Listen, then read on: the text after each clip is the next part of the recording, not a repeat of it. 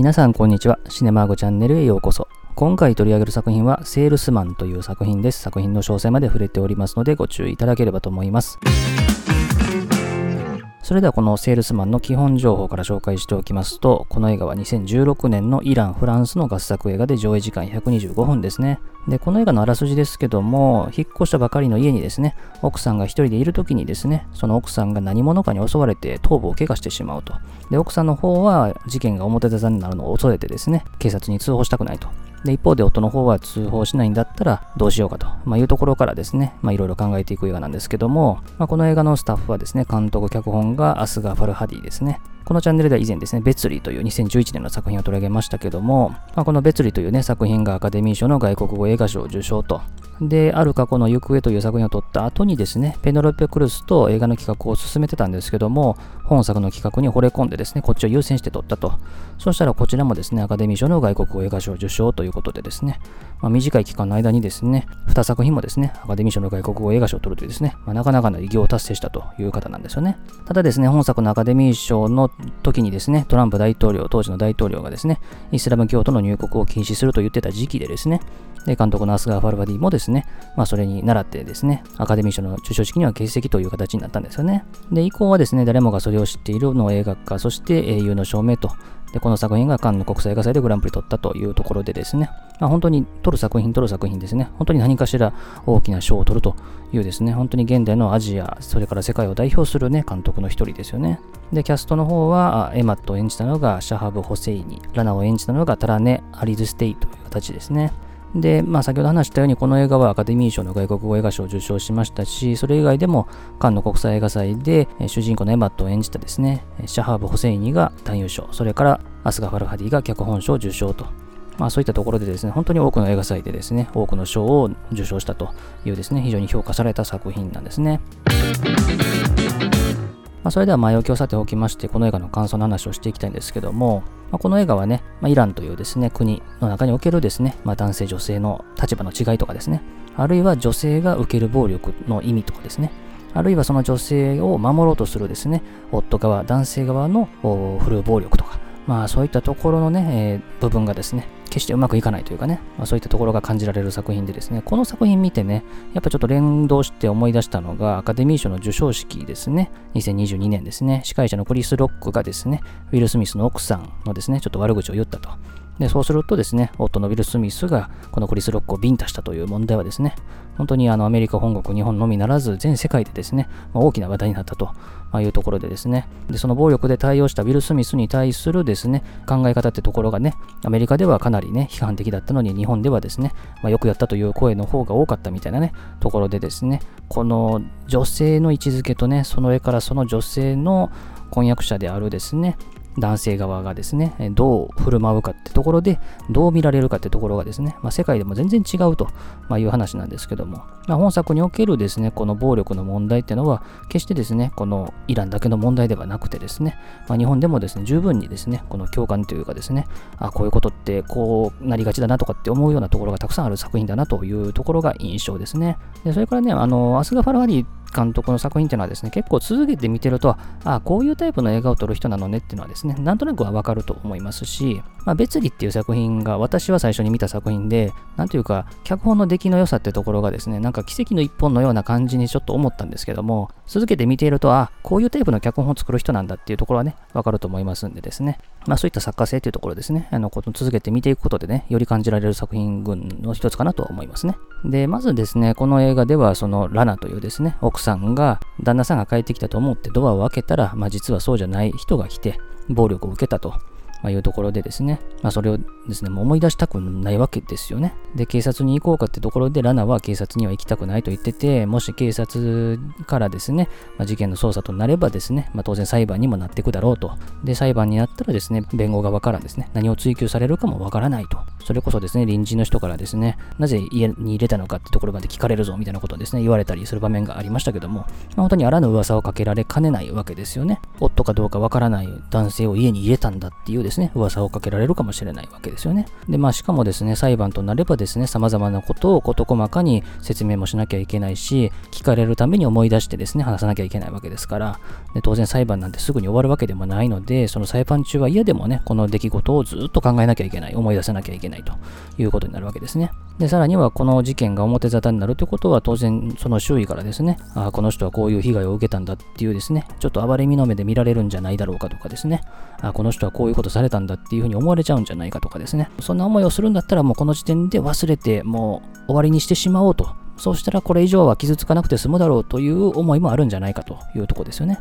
ただですね、それですぐに済むかっていうとそうでもなくてね、一人でいるのは怖いしですね、まあそういったですね、本当にラナの中に存在する非常に多くの感情というのがですね、まあ、彼女の行動をですね、まあ、少しね、周囲からは分かりづらくしているというところがあるわけですけれども、まあそれがね、まあくしくもこのエマットというですね、人生での一番の理解者にですね、なかなか理解されにくくなっていくというですね、非常に難しいところがあるわけですよね。で、当然ですけども、まあランというですね、社会ですよね、まあイスラム教の社会においてですね、まあ、男性の方が上であるというですね、ところはですね、まあ、知られたところではあると思いますけれども、ま、前作取り扱った別理の中でもちょっと話しましたけれども、ま、イスラム教の中ではですね、特にこのイランっていうのは、割と女性の社会進出は進んでいるところもあるわけですよね。例えば別理における奥さんっていうのはですね、車も持ってたしですね、まあ、一人で移民の申請できるぐらいのですね、かなりレベルまで達している女性だったんですよね。まあ、そこと比べるとまたちょっと本作は違うんですけども、まあ、それでもですね、やっぱり女性の位置づけってところはやっぱり男性よりもやっぱ下ってところになってるわけですね。で、このラナのですね、事件を忘れられないというですね、このモヤモヤした感じってところが、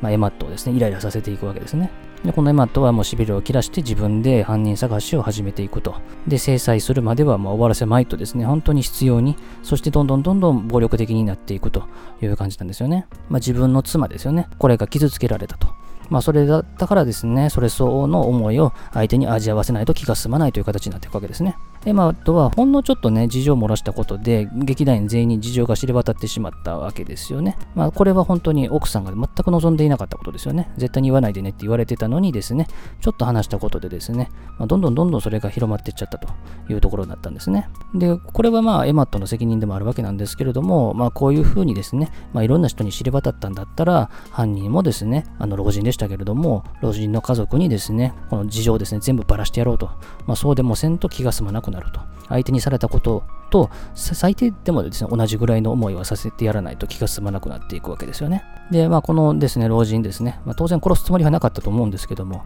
本当に心臓に持病を抱えている老人ですよね。彼をですね、かなり長時間の間ですね、部屋に閉じ込めていたと。これが原因で持病が悪化してしまうとで、死にかけたところをなんとか処置して命が助かってですね、で、その後にですね、やってきたそのご老人のですね、奥さんとか子供とかですね、その子供と結婚する予定だったですね、向こうのですね、とかが駆けつけてきて、助けてくれてありがとうって感謝されちゃうというですね、まあ、非常に皮肉な展開になっていくと。で、ここではですね、このエマットとラナですよね、この2人っていうのはですね、あの映す場面はあるんですけども、彼らが同じ画面内に映ることがなくてですね、別々のショットになっているというところなんでですね、まあ、ここでも完全にね、彼らの間の距離が分断されてしまったということがわかると。ラナはですね、もうその老人のことをですね、もう許してあげてと、返してあげてって何回も言ってるんですけども、エマッドはいや、ダメだと。彼の家族にですね、すべて事情をばらすまでは終わらせないと、まあ、いうところでですね、まあ、彼らの意見ももう全く反対になると、まあ、いうところなんですよね。で、この老人はですね、まあ、娘が結婚予定でありと、それをぶち壊されたくもないし、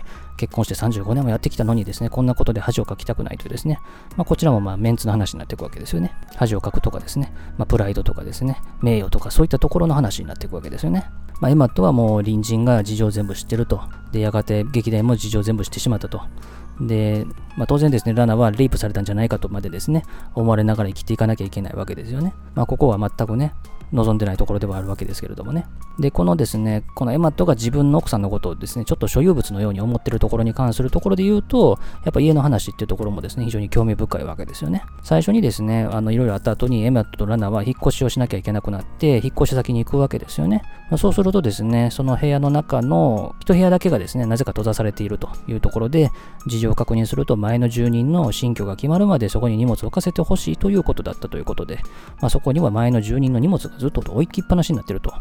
いうとこなんですよね。やっぱり家っていうのは本当に自分たちだけのものであるべきものですよね。例えば何部屋かあって1部屋だけは他人のものなんてそれはちょっと嫌ですよね。まあそういうですね、まだ完全に自分のものにはなっていないというですね、むずがゆさ、ちょっとしたイライラというとかですね、まあそういったところがあるわけですよね。まあこのあたりがどこかですね、その男たちが求める処女性というかですね、女性を聖なる存在として捉えたがる男のちょっとした願望にも見えるわけですよね。まあそれがこの部屋のですね、一部屋だけがですね、他人のものであるというところにですね、このイライラさせられるですね、要素があるというところで、実際にこれが事件のですね、あの発端にもちょっとつながってるところではありますしね。で、そのですね、まあ、女性がそのどういうで、この女性がですね、まあ、暴行を受けたってところに関してのですね、話で、まあ、ちょっとね、あの、あまり知らなかった話で、ちょっと今回詳しく調べて知った話をちょっとしておくとですね、まあ、イスラム圏には名誉殺人ってのが多いんですよね。まあ、名誉殺人っていうと、例えば女性が結婚前に男性と関係を持っていた、あるいは不倫の関係をしてしまったとか、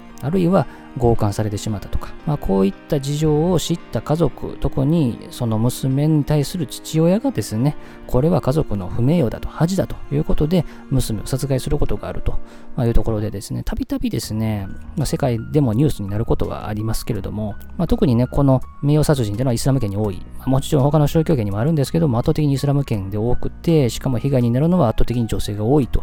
ま、いうところなんですよね。ま、こういった事情で娘を殺すことで家族の名誉を回復させると目にですね、やる殺人があるんですよね。でしかもこの名誉殺人は、それを犯したとしても死刑にはならないというですね、決まりもある程度あるそうなんですよね。なので、もしかしたらこのラナがですね、名誉殺人の被害者になる可能性もあるわけですよね。ただ、まあ、ここではあのラナのですね、あのご家族っていうのが出てこないんで、何とも言えないとこではあるんですけれども、まあ、特にイランとか他のですね、アジア圏の国でですね、名誉殺人に被害っていうのがですね、まあ、ニュースになることもありますからですね、まあ、ここもですね、まあ、一つ、まあ、考えなきゃいけない視点でもあるところなんですよね。だから先ほど話したように、この自分が暴行を受けたってことを、まあ、周囲に知られたくないってところで、名乗り出たくないってところっていうのは、あのもちろんですね、それはこのイランだけじゃなくてですね、日本とかでもそうですよね、性被害とかっていうのは、受けたって事実を公表するだけで、あの人はそういう被害を受けたんだって思われてしまう、そういう風な目で見られたくないってところはね、間違いなくあると思いますし、それにプラス、このイスラム圏ではこういう名誉殺人っていうところもですね、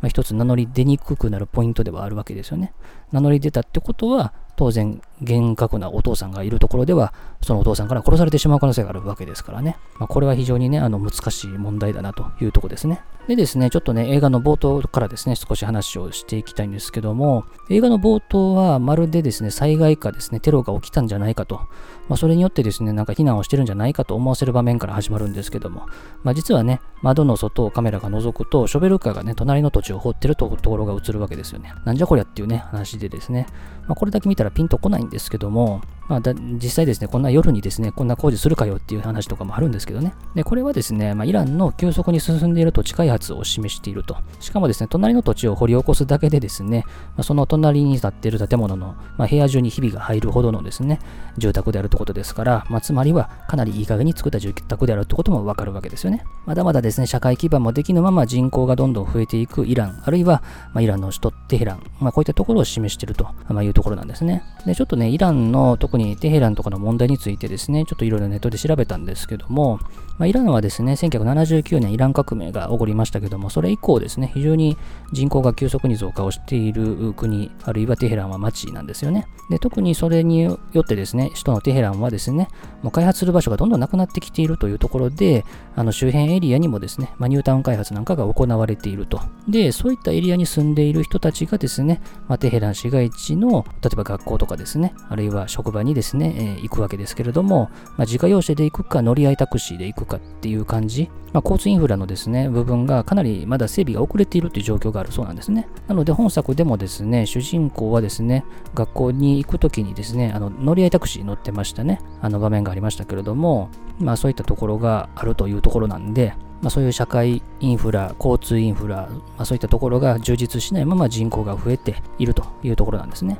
でさらにこのですね、まあ、乗り合いタクシーですね、もうかなりですね、えー、たくさんの人数で乗ってますけども、当然ですね、面積は変わらないまんま人口が増えていくテヘランと考えるとですね、当然人口密度増すわけですから、このタクシーの場面っていうのも近づきたくもないけどですね、もう仕方なく触れてしまうぐらいの距離に人がいるっていうですね、まあ、このイランのテヘランのこの人口の多さってところを示している場面かなというふうにも思いますね。で、この場面からちょっとね、あの派生した話ですけども、まあ、ここのタクシーの乗り合いではですね、隣の女性からですね、触らないでよみたいなことを何回も言われてるんですけども、別にこのエマとは触ろうとしてるわけではなくて、まあ、こんだけぎゅうぎゅう詰めに座ってたらですね、当然体は触れてしまうわけですからね、仕方ないんですけどね。で、それについてですね、たまたまそのタクシーにですね、自分の教え子が乗ってて、後にですね、あのタクシーの人ひどかったですね、みたいなことをですね、その生徒が言ってくると、いやいや、あの人は過去に男性から嫌な目に遭わされたからですね、ああいう態度を取っただけなんだというふうに言って、この女性のことを気遣うですね、まあ、余裕があるというかですね、まあ別にそういうこと言われてもですね、ちょっと感情的になることはないと。いうですね、ところが冒頭はあったわけですよね。まあ、それがどんどん変わっていくというわけなんですけどね。で、このですね、学校でのですね、場面と、それからその後の場面で描かれてるっていうのが、この舞台の話なんですよね。で、この妻のですね、ラナとこのエマットはですね、舞台でですね、あのアーサー・ミラーが原作のセールスマンの死をですね、演じてるわけですよね。で、これの話もちょっと知っておくと、このセールスマンの死っていうのは、アーサー・ミラーが書いた、まあ、戯曲というかですね、劇でですね、1949年からですね、初演されてですね、もう世界中で、まあ、それこそ日本でも上演されてるですね、本当に古典の名作として知られていて、ピューリッツァー賞まで受賞してるやつなんですね。で、映画化としては1951年と1985年に2回されてまして、私は1951年版だけちょっとこのタイミングでちょっと初めて見たんですけども、まあ、ざっくり言うとね、まあ、年老いたセールスマンが主人公なんですよね。まあ、かつては優秀なセールスマンだったんですけども、徐々に売り上げが落ちていって、さらには自分より若い社長からもあまりよく思われていないと。